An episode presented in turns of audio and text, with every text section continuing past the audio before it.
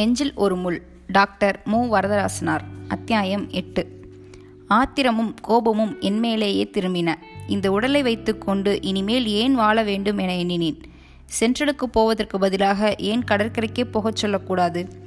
அங்கே ஏன் இதை பிணமாக்கக்கூடாது என்று எண்ணினேன். அங்கே இவனும் இந்த நேரத்தில் கொண்டு போக மாட்டான். போனாலும் அங்கே ஒருவேளை போக்கிரிகளோடு போராட வேண்டி ஏற்படும். சென்னையில் உயிரை விடுவது அவ்வளவு எளிதல்ல என்று எனக்குள் சொல்லி தடுத்து கொண்டேன். இங்கே அமைதியாக சாவதற்கு நஞ்சு ஒன்றுதான் வழி. அதையும் இப்போது தேட முடியாது.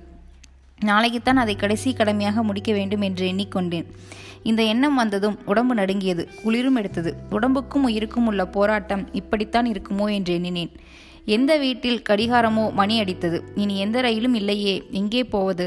பழையபடி அமைந்தகரைக்கு போய் பக்கத்து வீட்டில் தங்குவதானாலும் தவறாக எண்ணுவார்கள். முதலில் வந்தபோது கார் இப்போது ரிக்ஷாவா என்று எண்ணுவார்கள். தியாகநாய நகருக்கு போகலாம் என்றால் இந்நேரத்தில் சென்று சேர்ந்தால் என்ன காரணம் சொல்வது என்று பலவாறு தடுமாறினேன். எழும்பூர் மேம்பாலத்தை கடந்து பூவிருந்தவள்ளி சாலையில் திரும்பினான். திருப்பத்தில் இரண்டு நாய்கள் உட்கார்ந்து ஒன்றையொன்று பார்த்து கொண்டிருந்தன. அமிர்தக்கரை பஸ் ஒன்று எதிரே வந்தது. கடைசி பஸ்ஸாக இருக்கலாம் என்று எண்ணினேன். காவல்காரர் கூர்க்கர் இருவர் கையில் சிறு தடியுடன் மெல்ல அசைந்து நடந்தவாறே பேசி சென்றனர். ரிப்பன் கட்டடத்தின் அருகே சென்றபோது வலப்பக்கத்தில் சாலையின் மேடையில் ஏழை குடும்பங்கள் படுத்து உறங்குவதை கண்டேன். அந்த கூட்டத்தில் ஒரு குழந்தை எழுது அழுதது. அதன் குரலால் பச்சிளங்குழந்தை என்று அறிந்தேன். வாழ விரும்பும் அந்த குரலை கேட்க முடியாத அந்த எல்லையில் தாயின் உறக்கம் இருந்தது.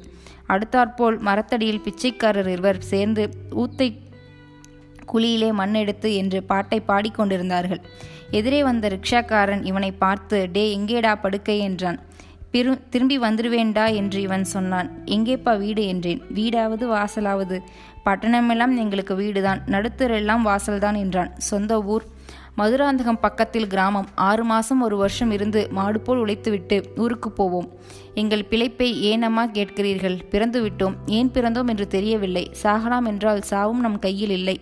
வாழணும் வாழ்ந்துதான் தீரணும். அதனாலே மாடு போல் உழைக்கிறோம். சென்ட்ரலுக்கு வந்ததும் உள்ளே போகணுமா அம்மா? என்றான். ஆமாம் என்றேன். கொண்டு போய் விட்டான். ஒரு ரூபாய் நோட்டை எடுத்து கொடுத்தேன். வாரேன்மா என்று விடை பெற்றான். இரண்டாம் வகுப்பு மக்கள் தங்கும் இடத்தை நோக்கிச் சென்றேன். வழி பூட்டி இருந்தது அங்கிருந்து ஒருவரை நோக்கி இதை திறக்க முடியுமா? என்றேன். வண்டி ஒன்றும் இல்லையே. இப்போது திறக்க மாட்டார்கள் என்றார். காலை வண்டிக்கு போக வேண்டும். அதுவரையில் தங்குவதற்கு இடம் ஏது? அப்படி யாரும் தங்குவதில்லையே. எல்லோரும் காலையில்தான் வருவார்கள். இங்கே வேலை செய்யும் கிளர்க் டிக்கெட் கலெக்டர் இப்படி சிலர் இப்போது அந்த அறைகளில் தங்கியிருப்பார்கள். வேண்டுமானால் போய் நிலையை தலைவரை கேளுங்கள் என்று சொல்லிவிட்டு என்னை மேலும் கீழுமாக உற்று பார்த்தார். மூன்றாம் வகுப்பு தங்கும் இடம் அதற்கு கேள்வி முறையே இல்லை. அதோ வழி என்றார். அங்கே இருப்பவர்களும் மக்கள்தானே என்று எண்ணிக்கொண்டு அங்கே சென்றேன். வழியெல்லாம் பலர் படுத்திருந்தார்கள். கிராம குடும்பங்கள் இரண்டு குழந்தை குட்டிகளுடன் படுத்து கிடந்தார்கள். இந்த இடத்தில் ஒரு பயமும் இல்லாமல் இருக்கலாம் என்று உட்காரும் பெஞ்ச் ஏதாவது காலியாக இருக்கிறதா என்று பார்த்தேன். சிமெண்ட் பெஞ்ச் ஒன்று காலியாக இருந்தது. அங்கே போய் உட்கார்ந்தேன். தோல்பையை தலைக்கு வைத்து சாய்த்தேன். அப்போதுதான் வீட்டு வாசலில் விழுந்த முதுகுவலி நன்றாக தெரிந்தது. வெட்கக்கேடான என் செயலை எண்ணி நொந்தேன். பல ஆண்டுகளாக உறுதியாக இருந்த என் மனம் பொட்டென்று நிறைய இழந்து விட்டேன். நான் மாசற்றவள் என்று சொல்லிக்கொள்ளும் பெருமையை போக்கடித்து விட்டேன். அடியோடு மறத்து போயிருந்த அந்த பலராமன் இந்த எட்டு ஆண்டுகள் கழித்து என் எதிரே தோன்ற வேண்டுமா? என்ன செய்தேன்? என்ன செய்தேன்? என்ன செய்தேன்? என்று தலையில் அடித்து கொண்டேன். கீழே படுத்திருந்த ஒருத்தி திடீரென்று கண்விழித்து என்னம்மா அது? ஏன் அப்படி அடித்துக் கொள்கிறீர்கள்? என்றாள். தூக்கம் வரவில்லை. எதையோ நினைத்து கொண்டேன் என்றேன். ஐயோ பாவம். என்ன கவலையோ? என்று எழுந்து உட்கார்ந்தாள். படுத்து தூங்கு அம்மா. நான் பேசினால் மற்றவர்கள் திட்டுவார்கள். தூங்கு என்றேன். அவள் படுத்தாள். ஆனால் என்னை உற்று பார்த்தபடியே இருந்தாள். என் உடம்பை வதைக்க வேண்டும் தண்டிக்க வேண்டும் என்று தோன்றியது. சாவு ஒன்றுதான் தண்டனை என்று எண்ணி பெருமூச்சு விட்டேன். வெளியூராக இருந்தாலும் ரயில் வழி ஓரமாய் ஒதுங்கி இருந்து அது வரும்போது படுத்து தலை கொடுத்து முடித்து போகலாம் இங்கே அதற்கும் வழி இல்லையே என்று வருந்தினேன். வீட்டுக்கு போய் நஞ்சு குடித்து சாவது நல்லது என மனம் எண்ணியது. உடல் நீல நிற பிணமாய் துணி முடி கிடப்பது போலவும் அம்மாவும் அப்பாவும் பக்கத்தில் உட்கார்ந்து கண்ணீர் பெருகி கதவது போலவும் எண்ணினேன். என் கண்களில் நீர் பெருக்கிற்று அடக்க முடியாமல் அழுதேன் விம்மினேன். ஏன்மா அழுகிறாய் என்று அவள் மறுபடியும் எழுந்து கேட்டாள். தூங்கு உனக்கேன் என்னுடைய கவலை காலையில் செல் சொல் சொல்வேன். துயரமெல்லாம் சொன்னால்தான் தீருமம்மா இல்லாவிட்டால் உங்களுக்கு தூக்கமே வராது. எனக்கும் இனிமேல் தூக்கம் வராது. என் தங்கையை நினைத்து கொண்டு துயரப்படுகிறேன் ஏன்மா செத்து போய்விட்டாளா? ஆமாம். பிரசவமாகி செத்து விட்டாளா இல்லை விஷம் குடித்து போய்விட்டாள். ஐயோ பாவம். ஏன்மா என்னமோ தப்பு செய்து விட்டாள் மானமே போய் போச்சு போய்விட்டாள். நாங்கள் தான் ஏழைகள். மானத்தை இதையும் அதையும் சாப்பிட்டு செத்து போவது உண்டு. உங்களில் யாரும் அப்படி செய்வதில்லையே. படித்தவர்கள் பணக்காரர்கள் அம்மா. என்னவோ செய்து கொண்டாள். எந்த ஊரில் அம்மா? இவள் என்ன விடாக்கண்டியாக இருக்கிறாளே என்று பேசாதே தூங்கு. போலீஸ் யாராவது வரப்போகிறார்கள். அப்புறம் இரண்டு பேரும் வம்பு வந்து சேரும். தூங்கு என்றேன். பேச்சை விட்டாள். ஆனால் அவளுடைய பார்வை மட்டும் என் பக்கமே இருந்தது. அவள் முன்னே உறங்கினாலோ நான் முன்னே உறங்கினோனோ தெரியவில்லை. நல்ல உறக்கத்தில் ஆழ்ந்து விட்டேன் மனம்தான் உணர்ச்சி உடையது உடம்புக்கு மானம் ஈனம் ஒன்றுமில்லை என்பதை அன்று அறிந்தேன். என் மனம் அவ்வளவு வேதனைப்பட்டு வருந்திய அன்று இரவு இந்த உடம்பு கனவே இல்லாத அமைதியான உறக்கத்தில் அப்படி ஆழ்ந்து விட்டது விழித்தபோது மணி நாலரை ஆகியிருந்தது. நிலையத்தில் இங்கும் அங்கும் மக்கள் சிலர் பரபரப்பாக போய் வந்து கொண்டிருந்தார்கள். இரவு நடந்தது. கனவா நனவா என்று சிறிது நேரம் மனம் எண்ணியது. எழுந்து உட்கார்ந்தேன். தலையில் அடித்துக்கொள்ள கை எடுத்தேன். கீழே படுத்திருந்தவளை நினைத்துக்கொண்டு தலைமேல் கை வைத்தபடி குனிந்தேன். வர வர மக்களின் கூட்டம் பெருகியது. பரபரப்பும் பெருகியது. என்னை பற்றிய சிந்தனை குறைந்தது. ஆனால் அது அந்த தவறு பற்றிய நினைவு மட்டும் விட்டுவிட்டு வந்தபோதெல்லாம் உள்ளத்தில் அதிர்ச்சி ஏற்பட்டது. எங்காவது தனியே போய் தலையை மோதி உடைத்து கொள்ள வேண்டும் என்று தோன்றியது. மணி ஐந்து அடித்தது. எங்கே போவதென்று கலங்கினேன். கீழே படுத்திருந்தவள் எழுந்தாள். அடுக்கடுக்காக கேள்விகள் கேட்பாளே என்று அஞ்சி தோல்பையை எடுத்துக்கொண்டு நகர்ந்தேன். வேலூருக்கு போனாலும் இந்த குற்றத்தோடு எப்படி பெற்றோரின் முகத்தில் விழிப்பது என்று வருந்தினேன். சிற்றப்பாவின் மகள் எல்லம்மாள் ஏழையாக இருந்தாலும் படிப்பில் குறைவாக இருந்தாலும் சீராக வாழ்கிறாளே நான் படித்தும் பயனில்லாதவளாக ஆகிவிட்டேனே என்று நொந்தேன். முதல் வகுப்பு இரண்டாம் வகுப்பு தங்கும் இடங்கள் திறந்திருந்தன. இனி நமக்கு அங்கே என்ன வேலை என்று உள்ளே செல்லாமல் டிக்கெட் தரும் இடத்திற்கு சென்றேன். தருபவர் ஒருவரும் இல்லாமல் சன்னல்களும் சிறுவழிகளும் மூடப்பட்டிருந்தன. இன்னும் நேர ஆகவில்லை போல் தெரிகிறது என்று வருவார் போவாரை பார்த்து கொண்டிருந்தேன். அடுத்தாற்போல் விளம்பரத்திற்காக கண்ணாடி அறைகளுக்குள் வைக்கப்பட்டிருந்த அழகான பொருள்களை பார்த்து வந்தேன். மணி ஐந்தரை ஆனது பெங்களூரிலிருந்து வரும் பாசஞ்சர் வண்டி வந்து சேர்ந்தது. மக்கள் புற்றிலிருந்து புறப்படும் ஈசல் போல் இரும்பு வாயில் வழியாக வந்தார்கள். மூட்டை முடிச்சுகளுடன் பெட்டி பேழைகளுடன் குழந்தை குட்டிகளுடன் மக்கள் அடுக்கடுக்காய் வரும் காட்சியிலும் ஒரு வகை அழகு இருந்தது. எந்த இடத்திற்கு போவது எந்த ஊருக்கு டிக்கெட் வாங்குவது என்று என் பணத்தை பயணத்தை பற்றி எண்ணினேன். வேலூருக்கே போவது என்று முடிவு செய்தேன். முடிவு செய்த பிறகு குழப்பம் மிகுதியாயிற்று. சாமான் எடை போடும் இடத்திற்கு சென்று தேக்கு பலகையின் மேல் கை வைத்து சாய்ந்து நின்றபடியே இருந்தேன். அடுத்தாற்போல் மற்றொரு வண்டி வந்தது. இன்னொரு வாயில் வழியாக மக்கள் குபுகுபு என்று வருவதை பார்த்து கொண்டிருந்தேன். இங்கே ஏன் நிற்கிறாய் என்று குரல் கேட்டு திரும்பினேன். கணவர் நின்றிருந்தார். நெஞ்சு திடுக்கிட்டது. தலை குனிந்தேன். பக்கத்தில் ஒரு பையன் தோல்பேட்டியை சுமந்து நின்றிருந்தான். வா போகலாம் என்றார்.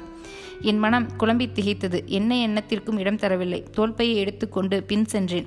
அதையும் அதையும் வாங்கி கொள்ளடா என்று அவர் அந்த பையனுக்கு சொல்ல அவன் என் கையில் இருந்ததை வாங்கி கொண்டான். சொல்ல முடியாத வெறுப்பும் அச்சமும் உள்ளத்தை வாட்டின. நடந்து சென்றேன். வாடகை மோட்டார் ஒன்றை வரச் செய்தார். பெட்டியையும் பையனையும் பையன் அதில் வைத்தான். ஏறி உட்கார்ந்தோர். தியாகராய நகர் மறைமலை தெரு என்றார். மோட்டார் ஓடியது. வழியில் அவர் என்னை ஒன்றுமே கேட்கவில்லை. என் மனதில் திடுக்கீடு அச்சம் தோல்வியுணர்ச்சி குறையுணர்ச்சி எல்லாமே சேர்ந்து ஒரு பெருங்குழப்பமாக இருந்தது. வீட்டிற்குள் எங்களை பார்த்தவுடன் விஜயா பெருமகிழ்ச்சியோடு நீங்கள் இரண்டு பேராக வந்தது மிக மிக நல்லது. வாங்க வாங்க. கின்றாவுக்கு நேற்று தான் பெண் பிறந்திருக்கிறாள் என்றார். எங்கேம்மா ஆஸ்பத்திரியிலா? என்றேன். இல்லை டாக்டர் வாசுகி நிலையத்தில். உடம்பு நன்றாக இருக்கிறதா? குழந்தை எப்படி இருக்கிறது? எல்லாம் நல்லபடி ஆயிற்று. குழந்தையும் நன்றாக இருக்கிறது. தாய் போலவே இருக்கிறாள். அப்படியானால் பாட்டி போலவே இருக்கிறாள் என்று தெரிகிறது என்றார் கணவர். ஆமாம் ஆமாம் என்று சொல்லிக்கொண்டே சந்திரா வந்தாள். ஒன்பது மணிக்கு மேல் சந்திரா தன் அக்காவை பார்க்க போவது போன போனது போன போனபோது நானும் போய் பார்த்தேன். அவளுடைய உடல் சோர்ந்திருந்த போதிலும் உள்ளம் புதிய ஊக்கம் பெற்றிருந்தது. கோபுவுக்கு கடிதம் எழுதினீர்களா என்று அவள் சந்திராவை பார்த்து கேட்டாள். கடிதமா? தந்தியே கொடுத்திருக்கிறோம். குழந்தையும் நீயும் நலமாக இருப்பதும் தெரிவித்திருக்கிறோம் என்றாள் சந்திரா. இன்றொரு கடிதமும் எழுதிவிடு. அதில் எல்லாம் சுகமமாக ஒரு துன்பமும் இல்லாமல் நடந்தது என்று விரிவாக தெரியப்படுத்து இல்லையானால் அவர் மிகவும் கவலைப்படுவார். சரி ஒன்று சை கடிதம் எழுதி என்னிடம் கொண்டு வா நானும் ஒரு வழி எழுதி கையெழுத்து போடுவேன். என் கையெழுத்தை பார்த்தால்தான் அவருக்கு ஆறுதலாக இருக்கும். பணத்தால் வளர்ந்த வாழ்க்கையே ஆனாலும் உள்ளத்தில் எவ்வளவு அன்பு இருக்கிறது என்று எண்ணினேன். முதல் காதலானாகிய சேகரையே மணந்திருந்தாலும் எவ்வளவு அன்போடு வளர்ந்து வாழ்ந்திருப்பாள். அவனும் இவ்வாறு அன்போடு வாழ்ந்திருப்பான். மிக உயர்ந்த கொள்கையிலும் வாழ்நாள் முழுதும் ஒரே நிலையான மனமும் என்ற வீணான நோக்கம் இல்லாதிருந்தால் வாழ்க்கை ஏறக்குறைய நன்றாகவே நடக்குமோ? மிக உயர நேரி நிற் நிற்க பார்த்தால் மிக எளிதில் விழுந்து மிகப்பெரிய துன்பம் நேர்கிறது போல் தெரிகிறது என்ற எண்ணம் அப்போது தோன்றின. குழந்தையை உற்று பார்த்தேன். பாட்டி போல் அம்மா போல் இருக்கிறாள் என்று பேசிக் கொண்டீர்களே அவ்வளவு தெளிவாக தெரிகிறதா என்று சந்திராவை பார்த்தேன். இதோ மூக்கை பார் கண்களின் அகலத்தை பார் நெற்றியின் அகலத்தை பார் விரல்களின் அமைப்பை பார் என்று சந்திரா அந்த இளங்குழந்தைகளின் பூ போன்ற உறுப்புகளை தொட்டு தொட்டு காட்டினாள். எனக்கு இவ்வாறு அறியும் அறிவு இல்லையே என்று என் குறையை பற்றி எண்ணினேன். அந்த இளங்குழந்தை இரண்டு முறை கண்ணை திறந்து என்னை பார்த்து அதற்கு உன் உருவம் எப்படி தெரிந்ததோ அதன் சிறு மூளையின் என்னை பற்றி என்ன எண்ணம் தோன்றியதோ கட்டில்களும் ஜன்னல்களும் மருந்து புட்டிகளும் வருவார் போவாருமாக இருந்த அந்த இடம்தான். அதன் இளங்கண்கள் அதுவரையில் பார்த்தறிந்த உலகம். அதனால் உலகத்தை பற்றி அந்த சின்னஞ்சிறு மூளை என்ன எண்ணியதோ? தன்னை பற்றித்தான் அது என் ஏதேனும் என்ன தெரிந்ததோ? என்னமே பிறக்காத நிலையோ? அப்படியானால் இதழ்களும் முகத்தின் தசைநார்களும் விரிவடைந்த காரணம் என்ன? இந்த உண்மைகளை எப்படி கண்டு உணர முடியும்? அந்த அறி எந்த அறிஞரும் என்ன பாடுபட்டாலும் கண்டுபிடிக்க முடியாத அரிய உண்மைகள் இவை. குழந்தையின் உடம்புக்குள் எக்ஸ்ரே நுழையும். அங்கு உள்ளவற்றை காட்ட முடியும். ஆனால் அதன் மூளைக்குள் நுழைய வல்ல கருவி ஏது? எவ்வளவோ தேர்ந்த ஞானிக்கும் எட்டாதது அந்த சிறு மூளை. குழந்தை அழுதது. அழுத அந்த குரலை இன்னொரு முறை கேட்கலாம் போல் ஆசையாக இருந்தது. அடுத்த அறையிலும் அதுபோல் ஒரு குழந்தை அழுதது. இரண்டும் ஒரு வகை குரலாகவே இருந்தன. இந்த குரல்தான் எதிர்காலத்தில் இன்னிசை பிறக்கும் குரல். இதுவே நாளைக்கு அதிகாரம் செய்து அடக்கியாலும் வன்மை குரல். ஆனாலும் ஆகும். கிந்திராவன் குழந்தை மறுபடியும் என்னை பார்த்தது. எனக்கு என்னவோ அந்த குழந்தையை வாரி முகத்தோடு அணைத்து கொள்ள வேண்டும் என்று தோன்றியது. என்ன வடிவு அப்படி பார்க்கிறாய் என்று கிந்திரா மெல்லிய குரலில் கேட்டாள். இயற்கையின் அற்புதத்தை பார்க்கிறேன் என்று சொல்லி என் மனதின் தோன்றிய எண்ணங்களை மறைத்தேன். உனக்கும் அந்த அற்புதம் விரைவில் கிடைக்கும். இது என் வாழ்த்து என்றால் நெஞ்சு திடுக்கிட்டது. என்ன அப்படி பார்க்கிறாயே? சொன்னால் மகிழ்ச்சி காணோமே. வருத்தப்படாதே. எல்லாம் சீராய் போகும். அகோர் நல்லவர். அம்மா சொன்னால் திருந்தி விடுவார். உனக்கு நல்ல வாழ்க்கை வரப்போகிறது பார் என்றாள். கரவு இல்லாத நெஞ்சத்துடன் அவள் சொன்ன சொற்கள் எனக்கு ஆறுதல் தரவில்லை. என் துயரத்தை கிளறிவிட்டன. மனம் போன போக்காய் ஊரெல்லாம் தெரிந்து பலர் பழிக்க வாழ் வாழ்ந்தவளுக்கு நல்ல வாழ்க்கை வந்துவிட்டது. இருபத்தெட்டு ஆண்டு வரையில் வீட்டில் அடக்கமாய் தூய வாழ்க்கை நடத்திய எனக்கு நல்ல வாழ்க்கை அமையவில்லையே. நான் நேற்று வரையில் ஒரு குற்றமும் செய்தறியேனே. என் வாழ்க்கை இவ்வாறு இறக்கத்தக்கதாய் குற்றமுடையதாய் முடிய வேண்டுமா என்று வேதனையோடு திரும்பி வந்தேன். வீட்டிற்குள் வந்தவுடன் விஜயா எழுந்து வந்து தோல்மேல் கை வைத்து தனியே அழைத்துச் சென்றார். அகோரை வெளியே அனுப்பியிருக்கிறேன். உன் மனம் விட்டுச் சொல். உங்களுக்குள் பெரிய வருத்தம் இருப்பதாக தெரிகிறது என்றார். இருந்தது. எல்லாம் போய்விட்டதம்மா. இல்லையே நேற்று வருத்தத்தோடு சொல்லாமல் வந்து விட்டாயாமே பேசாமல் கண் கணங்கினேன் நீ சொல்ல மாட்டேன் என்கிறாய். சொல்லாத காரணத்தால் தான் இப்படி வளர்ந்து விட்டது நான் அகோரை கேட்டேன். நான் செய்ததை மறைக்காமல் சொல்லிவிட்டார். யாரோ ஒருத்தி அழைத்து வந்தாராம். நீ எதிர்த்து பேசினாயாம் எல்லாம் சொன்னார். நான் மிக கடுமையாக கண்டித்தேன். இனி அப்படி செய்வதில்லை என்று கை போட்டு தருமாறு வாக்குறுதி வாங்கியிருக்கிறேன். இனிமேல் நான் யாரை அழைத்து வந்தாலும் எதிர்க்க மாட்டேன் அம்மா. அவளையும் உரிமையுடையவள நடத்துவேன். சேச்ச அப்படி சொல்லாதே. ஒரே அடியாக அந்த எல்லையிலிருந்து இந்த எல்லைக்கு போக பார்க்கிறாய். என் மனம் அப்படி ஆகிவிட்டதம்மா. கவலைப்படாதே. இனிமேல் குடிக்கக்கூடாது என்றும் சொல்லியிருக்கிறேன். முன்னே இது திருந்தட்டும். பின் பிறகு இன்னொரு முறை அவர் வரும்போது குடிக்காமல் இருக்க ஏற்பாடு செய்வேன். இனிமேல் எதை பற்றியும் கவலை இல்லை அம்மா. அவர் எப்படி குடித்துவிட்டு வந்தாலும் நான் வெறுப்பு கொள்ள மாட்டேன். இனிமேல் என்று சொன்னதும் என் வாயில் சொற்கள் எழவில்லை. நாக்குளறி அழுது விட்டேன். விஜயாவும் பேசவில்லை. அமைதியாக இருந்தார். மறுபடியும் பேசினேன். எதிர்க்கும் அந்த பெண் செத்துவிட்டாள். இவள் அடிமையாக வாழ துணிந்து விட்டாள். அவரிடம் சொல்லிவிடுங்கள். இப்போது அதனால் சாவதற்கு மனமில்லை. இப்படி கொஞ்சம் காலம் வாழப்போகிறேன் என்றேன். என் மனம் ஒருவாறு தேறி எனக்கு துணிவை தந்தது. நானும் சேர்ந்து குடித்தால்தான் மகிழ்ச்சி என்று சொன்னால் நானும் குடிக்கப் போகிறேன். குடித்து மயங்கிய பெண்ணைத்தான் அவர் விரும்புவதாக தெரிகிறது. அதற்கு நான் இசைந்து விடப் போகிறேன் என்றேன். குனிந்து தலை நிமிர்ந்து பார்த்தேன். விஜயாவின் கண்களில் நீர் கண்டேன். முந்தானை எடுத்து கண்களை துடைத்தார். வடிவு இப்படி பேசாதே அம்மா. நீ நல்ல பெண். உன்னையும் ஒரு மகள் போல் என் மனம் எண்ணி விட்டது. இல்லையானால் இப்படி திருமணத்துக்கு ஏற்பாடு செய்திருக்க மாட்டேன். நல்ல எண்ணத்தால் தான் செய்தேன் வடிவு என்றார். அவர் குரலில் துன்பம் இருந்தது. உங்களை பற்றி நான் தவறாக எண்ணவில்லை அம்மா. நேற்று வரையில் உங்கள் மேலும் வருத்தம் இருந்தது. இப்போது உங்கள் மேல் எல்லளவும் வருத்தம் இல்லை. உண்மையாகச் சொல்கிறேன். விஜயா ஒரு பெரும் பெருமூச்சு விட்டார். வழக்கம் போல் அஞ்சாமியும் துணிவுமான குரலில் இன்னும் ஒரு ஆண்டு அகோருடன் வாழ்ந்துப்பார் எனக்காக பொறுத்திரு அவர் திருந்தவில்லையானால் என் மக்களோடு நீயும் ஒரு மகளாக நீ இங்கே வந்து என்னோடு இருந்துவிடு. எனக்காக பொறுத்துக்கொள் என்றார் நான் தான் சொன்னேனே அம்மா நான் இன்று முதல் புதிய பெண் ஆகிவிட்டேன். இனிமேல் நான் அடிமை. அவர் எப்படி நடந்தாலும் கவலைப்பட மாட்டேன். என் மனம் அடியோர் மாறிவிட்டது என்றேன். இப்படி பேசாதே வடிவு. அந்த துருவத்து துருவத்திலிருந்து இந்த துருவத்திற்கு மாறுகிறாயே அது கூடாது. நடுநிலையான வழியே எப்போதும் நல்ல வழியம்மா அவர் திருந்து விடுவார் பொறு என்று தன் முந்தானையால் என் கண்களை துடைக்க வந்தார். நான் தடுத்து என் முந்தானையாலேயே துடைத்து கொண்டேன்.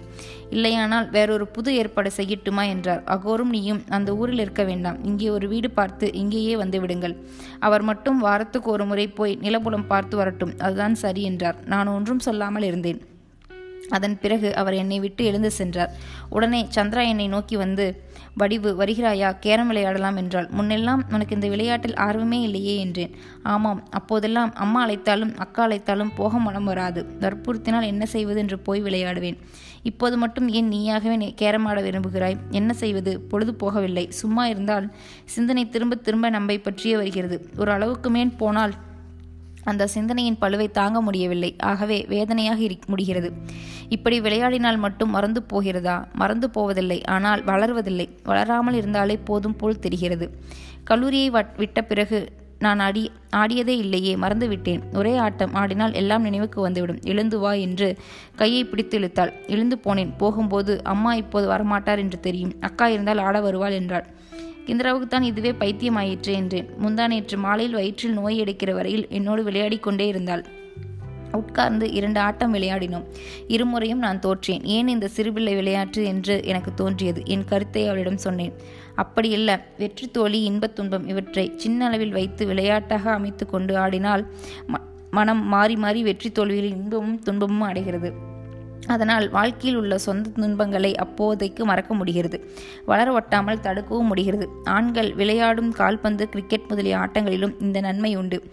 ஐரோப்பியர்கள் மகிழ்ச்சியாக நீண்ட நாள் வாழ்வதற்கு இப்படிப்பட்ட ஆட்டங்கள் பெரிய காரணம். ஒரு புத்தகத்தில் படித்த பிறகுதான் இதை நம்பினேன். எதில் சமயத்திற்கு திரும்புதம் என்ற நூலிலா? அதில் அல்ல. ஆனால் அந்த நூலில் உள்ள கருத்து இதற்கொட்டி வருகிறது. அதை நீ படித்தபோது நான் இங்கே இருந்தேனே. அப்போது ஒத்துக்கொள்ளாமல் பேசினாயே. பார்வதி படித்து அப்படி சொன்னால் நானும் அதையே உனக்கு சொல்லிவிட்டேன். இன்னொரு விளையாட்டு ஆடுவோம் என்று அவள் தொடங்கினாள். மடமட என்று வட்டுக்களை தொடர்ந்து ஐந்து முறை வீழ்த்தி விட்டாள். ஆறாவது முறைதான் என் கைக்கு வெள்ளை வட்டம் வந்தது. என்னால் ஒரு வட்டு அடித்து வீழ்த்த முடியவில்லை. கவலைப்படாதே என்று வெள்ளை வட்டத்தை கையில் எடுத்து வைத்து குறிப்பார்த்தாள் இதற்கா கவலை? மெய்யான வாழ்க்கை கவலைகளை எல்லாம் விழுங்கி ஏப்பம் விட்ட எனக்கு இது ஒரு கவலையா என்றேன். பார்த்தாயா? நான் சொன்னது சரியாகிவிட்டது கவலையை பற்றி கவலைப்படாமல் இப்போது தைரியமாக பேசுகிறாய். அம்மாதான் வேண்டும் என்றே உன்னை அழைத்து கொண்டு போய் ஆடும்படி சொல்லி அனுப்பினார் என்றார் எனக்கு வியப்பாக இருந்தது. விஜயாவின் திறமையை மெச்சினேன். அப்படியே? என்று ஆட்டத்தை விட்டு சந்திராவை பார்த்தேன். அம்மா வாழ்க்கையில் மிகவும் அனுபவப்பட்டவர். தெரிந்துதான் சொல்லி அனுப்பினார். இப்படி மேற்கு நாட்டை மேற்கு நாட்டாரை பார்த்து நாம் கற்று பயனடைய வேண்டியவை எவ்வளவோ உண்டு. ஆட்டங்கள் நமக்கு பழகிய வைகுதல் அல்லவே. புலிக்கோடு பல்லாங்குழி தாயம் முதலியன எல்லாம் நம் நாட்டு பழக்கமானவை. அவைகளை இப்போது ஆடுகிறார்களா? நான் பார்த்ததில்லையே. ஆடுகிறார்கள். கிராமங்களில் ஏழை மக்கள் வாழும் பகுதிகளில் மற்றவர்கள் சூது என்று தள்ளிவிட்டார்கள். அப்படியா? ஆமாம். அரசர்கள் முதல் எல்லோரும் இவற்றை ஆடி வந்தார்கள். கடமைகளை மறக்கச் செய்து சோம்பேறிகளாகும் ஆக்கும் என்று திருவள்ளுவர் முதலான பெரியோர்கள் கடிந்து எழுதியிருக்கிறார்கள். அதனால் மறிப்பு குறைந்தது. பந்தாட்டம் முதலியவைகளும் சூது என்கிறார்களா? அவைகள் நாட்டில் பழங்காலத்திலேயே இருந்தன. ஆனால் அவற்றை அப்படி விளக்கவில்லை. காரணம் சோம்பேறிகளாக ஆக்குவதில் உலர் வளர்ச்சிக்கு நல்லவை. சுறுப்பு சுறுசுறுப்பு தரும் என்று காரணம் இருக்கலாம். விவேகானந்தர் ஒரு இடத்தில் பகவத்கீதை படித்து சோர்ந்திருப்பதை விட பத்து ஆடி பந்து ஆடி சுறுசுறுப்பாக இருப்பது நல்லது என்று சொன்னதாக நினைவு. அப்படியானால் தோட்டத்தில் இடம் அமைத்து வலைப்பந்து ஆடுவதுதானே அதை செய்யாமல் இதை ஏன் விரும்புகிறீர்கள்? உட்கார்ந்திருக்கும் போது சிந்தனை வருகிறது. உடனே சோம்பல் வந்துவிடும். அப்போது எப்படி எழுந்து போய் விளையாட முடியும்? இதுவானால் இருந்த இடத்திலேயே பலகையை எடுத்து வைத்து காய்களை அடுக்கி ஆட்டம் தொடங்கிவிடலாம் பார்த்தாயா சோம்பல் தான் இதற்கு காரணமாக இருக்கிறது. தொடங்கும் போது சோம்பல் முடிவுக்கு போதும் விட்டு இல மனமில்லாத அளவுக்கு சோம்பல் கடமை மறதி. விஜயா அப்போது அந்த பக்கம் வந்து விளையாடுகிறீர்களா? பேசுகிறீர்களா? என்றார். இரண்டும் தான் அம்மா. கொஞ்ச நேரம் விளையாட்டு கொஞ்ச நேரம் அதை பற்றி ஆராய்ச்சி என்றாள் சந்திரா. ஆராய்ச்சியை மறப்பதற்குத்தானே ஆடுவது என்று சொல்லி அவர் போய்விட்டார். மறுபடியும் ஆடினோம். இப்போது எனக்கே வெற்றி வாய்த்தது. என்னை அறியாமல் என் உள்ளத்தில் சிறு மகிழ்ச்சி ஏற்பட்டது. பார்த்தாயா உன் முகத்தில் புரிசிரிப்பை இப்போது பார்க்க முடிகிறது. விளையாட்டுத்தானே வாழ்க்கை மட்டும் என்ன? அதுவும் ஒரு விளையாட்டு என்று உண்மை உணர்ந்தவர்கள் சொல்கிறார்கள். உண்மைதான். இது அடியோடு சூதாட்டம் என்று வெறுப்பதால் பயனில்லை. அம்மா அடிக்கடி சொல்வது உனக்கு தெரியுமே. எதிலும் நன்மை தீமை உண்டு. அளவோடு எதையும் பயன்படுத்த வேண்டும். அளவு மீறினால் எதுவும் தீமையே எந்நேரமும் இதே வேலையாக இருந்தால் சோம்பேறி ஆகிவிடுவோம் கவலை வந்தபோது மட்டும். ஓடி ஒளிவதற்கு வழி தேட வேண்டும் என்கிறார். நீ எதிர்த்து போராடி வெல்ல வேண்டும் என்று சொல்கிறாய். கவலையை எதிர்த்து அறிவால் வெல்வதற்கு யாரால் முடியும்? சாதாரண மக்களால் முடியுமா? ஞானிகளால் முடியலாம். அந்த வழியை எல்லோருக்கும் பொதுவாகச் சொல்வது நல்லதா? காந்தியைப் போலவே எல்லோரும் வாழ வேண்டும் என்று வற்புறுத்தினால் அது முடியுமா? அப்படித்தான் நீ சொல்வதும். சரி சூதும் ஒரு அளவாக வைத்துக்கொள்ள வேண்டும் என்கிறாய். எந்த அளவுக்கு என்று சொல்லு. சின்ன வட்டுக்காயின் ஆட்டத்தில் தொடங்கினால் கிண்டி குதிரை பந்தயம் வரையில் போய் முடிகிறது. பொழுதுபோக்காக மகிழ்வதற்கு என்று என்றைக்கோ ஒரு நாள் குடிக்கத் தொடங்கினாள். அதுவே மிதக்குடியாகி பெருங்குடியாகி முடிகிறது. சந்திரா சிறிது நேரம் திகைத்து நின்றாள். இன்னொரு ஆட்டம் ஆடலாமா? என்று. அக்கா கிண்டிக்கு போவதை உனக்கு யாராவது சொன்னார்களா? அம்மாவா? இல்லை எனக்கு அக்காவை பற்றி தெரியாது. பொதுவாகச் சொன்னேன். நீ சொன்னது உண்மைதான். நானும் பேச்சுக்கு பேசினேன். என் மனதிலும் இப்படிப்பட்ட ஆட்டங்களை பற்றி முடிவான நல்ல கருத்து ஒன்றும் இல்லை. வலைப்பந்து தோட்ட வேலை இப்படி ஏதாவது செய்யலாமே? சோம்பல் தான். இது உட்கார்ந்த இடத்தில் முடியும் பொழுதுபோக்கு. இப்படிப்பட்டது உடம்புக்கும் கெடுதிதானே? மறுபடியும் ஆடத் தொடங்கினோம். வெற்றி எனக்கே வருவது போல் இருந்தது. மடமட என்று காய்களை அடித்து தள்ளி கொண்டு வந்தேன். அடி வடிவா இவ்வளவு ஊக்கத்தோடு விளையாடுகிறாயே என்று குரல் கேட்டு திரும்பினேன். பார்வதி என்னை பார்த்து திகைப்போடு நின்றாள். இப்போது வந்தாய். காலையில்தான் ஓயாமல் கவலையாக இருக்கிறாய் என்று சந்திராவின் அம்மா உன்னை பற்றி கவலைப்பட்டார். இப்போது பார்த்தால் கல்லூரி மாணவி போல் உன்னை மறந்து விளையாடிக் கொண்டிருக்கிறாயே. உடனே சந்திரா இதுதான் இந்த விளையாட்டின் பெருமை. இப்போது தெரிகிறதா என்றால் இப்போது என்ன? முன்னமே தெரியும் என்றாள் பார்வதி. சரி சரி ஆடுங்கள். உங்கள் மகிழ்ச்சியை நான் ஏன் கெடுக்க வேண்டும்? ஆடுங்கள் பார்ப்பேன் என்றாள் பார்வதி. தீமை செய்வது முழு பாவம் என்றால் அதை பார்த்து கொண்டிருப்பது பாதி பாவம் அல்லவா? என்றாள் சந்திரா. அதை விருப்பத்தோடு பார்த்தால் தானே. வெறுப்போடு பார்த்தால் தவிர நான் பார்க்கப் போவது ஆட்டத்தை அல்ல. அதில் மகிழும் உங்கள் மகிழ்ச்சியை. அதற்கு காரணமான உங்கள் அறியாமையை. நீ கணக்கெடுத்து படித்திருக்க கூடாது தத்துவம் எடுத்து படித்திருக்க வேண்டும். பாடமாக படித்திருந்தால் ஒரு வேளை அதில் வெறுப்பு வந்திருந்தாலும் வந்திருக்குமே. என் அறிவு பார்த்து கற்றுக்கொண்டது கேட்டு கற்றுக்கொண்டது எண்ணி கற்றுக்கொண்டது. அறவாளியை சொல்கிறாயா? ஆமாம் சரி ஆடுங்கள். தொடர்ந்து ஆடினோம் நான் ஒரு முறை சரியாக வட்டத்தை அடிக்காமல் சுட்டுவிரலை தவறாக வளைத்து எறிந்தேன். அது பலகையில் பாயாமல் அங்கிருந்து எழுந்து சந்திராவின் கன்னத்தில் தாக்கியது. அம்மாடி என்று அவள் தன் கன்னத்தை கையால் பிடித்து அழுத்தினாள். நான் வருத்தத்தோடு எழுந்து அவளுடைய கையை நீக்கி பார்த்தேன். காயம் படவில்லை மெல்ல தடவி கொடுத்தேன். சரியான அடி என்று சொல்ல சந்திரா சொல்ல சிரித்தாள். துன்பத்தை மறப்பதற்கு ஆடும் ஆட்டத்தில் ஆட்டத்தை மறப்பதற்கு வேண்டிய துன்பம் ஏற்பட்டதே என்றாள் பார்வதி. அவளுக்கு செயலால் மறுமொழி கூறுவது போல் சந்திரா உடனே வட்டத்தை கோட்டிற்குள் வைத்து குறிப்பார்த்து அடித்தாள். அந்த துன்பத்தையும் இந்த மாட்டம் மறக்கம் செய்யும் பார்த்தாயா என்றாள். இதனால் மாறா மாறவில்லை. அந்த த நரம்புகளிலும் தசைகளிலும் பட்ட அடியின் வலி குறைந்து விட்டது. அதனால்தான் மறந்தாய் மறுபடியும் ஆடுகிறாய். இன்னும் பலமாக பட்டிருந்தால் அல்லது இதே அடி கண்ணில் பட்டிருந்தால். ஐயோ என்றேன் நான். நினைத்தாலும் துன்பமாக இருக்கிறது அல்லவா ஆகவே ஒரு அளவிற்குத்தான் இந்த ஆட்டமும் பயன்படும். அதற்கு மேல் இதற்கும் ஆற்றல் இல்லை என்றால் பார்வதி. எப்படியோ ஆற்றை கடந்து போக வேண்டும். தெளிந்த அறிவுடைய உங்களுக்கு இந்த அறிவு நல்ல தெம்பு போல் இருக்கிறது. எங்களைப் போன்றவர்களுக்கு தெ தெப்பம் இல்லை. மரக்கட்டையாவது தேடுகிறோம். மரக்கட்டைகளை தேடினால் தீமை இல்லையே. மலைப்பாம்புகளையும் முதலைகளையும் மரக்கட்டைகள் என்று ஏமாந்து தேடுகிறீர்கள்.